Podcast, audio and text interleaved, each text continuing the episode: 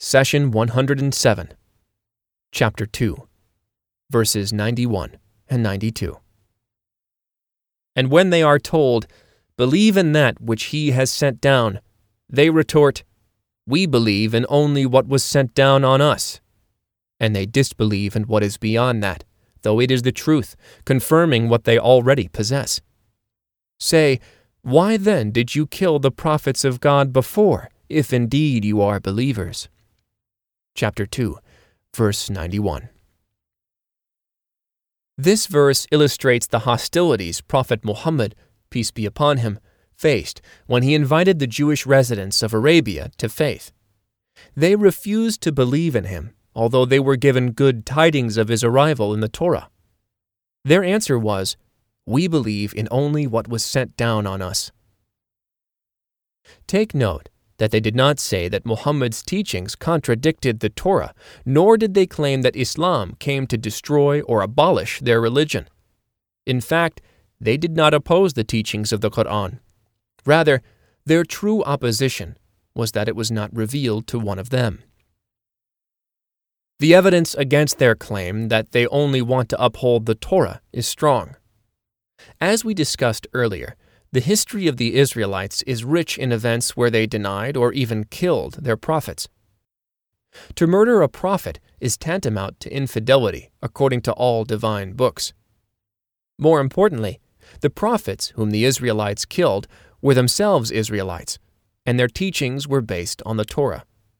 Hence, Allah taught His messenger Muhammad to answer them with this question Say, Why then did you kill the prophets of God before? If indeed you are believers.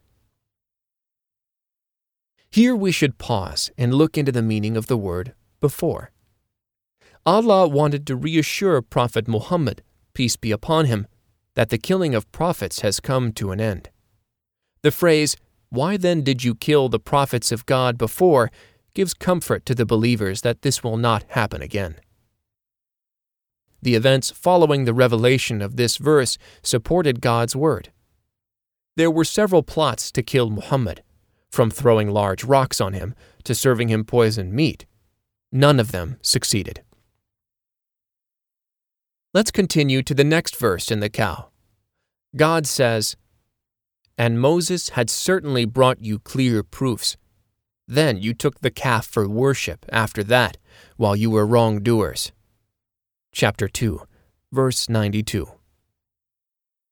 Allah continues to refute the Israelites' claim that they rejected Muhammad's message because they only believe in that which was sent to them. This verse clarifies that disbelief has been in their nature since the time of Prophet Moses. God says, addressing the children of Israel, And Moses had certainly brought you clear proofs. Prophet Moses, peace be upon him, was blessed with numerous miracles which were sufficient for your hearts to have unshakable faith in Allah. He split the sea to save you from Pharaoh's torment. He gave you springs of water and fed you the best of foods in the barren desert. You witnessed the resurrection of a murdered man when he was hit with part of a slaughtered cow. Despite all that, as soon as Moses left for a few days, you rushed to worship a golden calf. Doesn't all that go against your claim that you only believe in what was revealed to you? All evidence suggests otherwise, which makes your argument unacceptable.